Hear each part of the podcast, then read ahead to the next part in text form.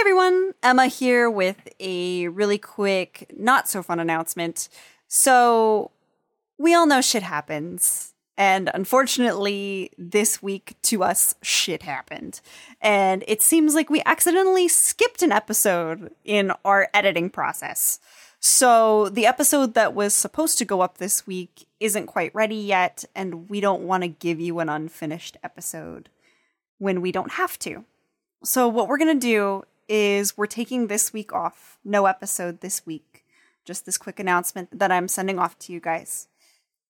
But next week, the episode that was supposed to go up this week and the episode that was supposed to go up after it will both be posted next Sunday at 6 a.m. Eastern Standard Time. So, apologies for the inconvenience. I know you guys were looking forward to that episode, but you will see it next week along with the one that comes after. So, there will be a little binging for you guys to do next week. But thank you all for your support. It means the world to us. And we will see you next week with two new episodes of Chronicles of Chreathe.